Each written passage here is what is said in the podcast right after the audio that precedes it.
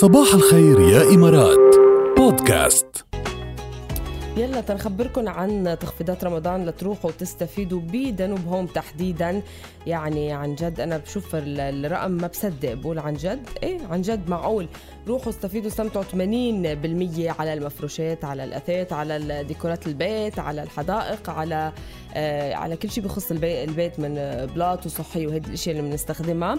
آه 80% روحوا تسوقوا بكل الفروع اللي موجودة. وفيكم كمان تتسوقوا اونلاين كل سنة بمثل اليوم 7 أبريل بيتم الاحتفال بيوم الصحة العالمي. يا ركال وانت بتعرفي قديش بيتم صحتكم وقديش بنركز على الموضوع الصحي. وبعد شوي رح عايشينها بصحة أصلا فقرة تعيش بصحة برمضان. هلا نكست بس خلينا نخبركم يوم الصحة العالمي ل 2022 تحت شعار أو عنوان كوكبنا صحتنا. وبيطرح سؤال إنه هل بعد نقدر نتصور من جديد عالم يتاح فيه الهواء النقي؟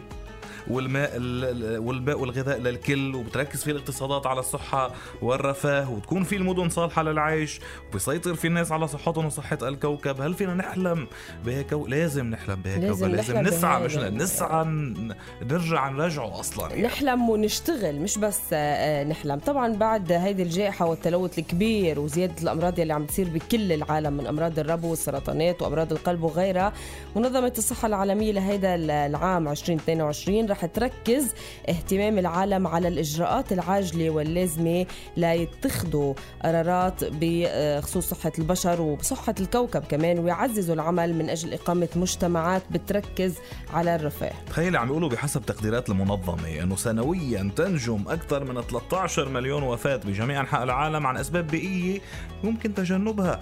صح. وفينا نسعى أنه نتجنبها وهي تشمل أزمة المناخ اللي بتشكل تهديد الصحي الأكبر والوحيد يلي بتواجهه البشرية. البشريه التهديد الأكبر حاليا ناهيك عن كونها أزمة صحية أيضا يعني إيه. بيئية وصحية يعني بنفس الوقت. فينا نقول هيدي السنة عم يشتغلوا على ازمتين المناخ والصحة. وهذه طبعا قرارات لازم تكون آه، دولية وسياسية واجتماعية وتجارية من كل أنحاء العالم يشتغلوا صحيح. على هذا الموضوع ويجربوا يغيروا قد ما فيهم. يعني نجرب كمان كل واحد يبلش من حاله مثل ما على طول بنقلكم بفقرة بيئة. نحن عندنا اثنين صحة وبيئة ببرنامجنا. صحيح صحيح. و... مرتبطين متلازمين صح Exactly.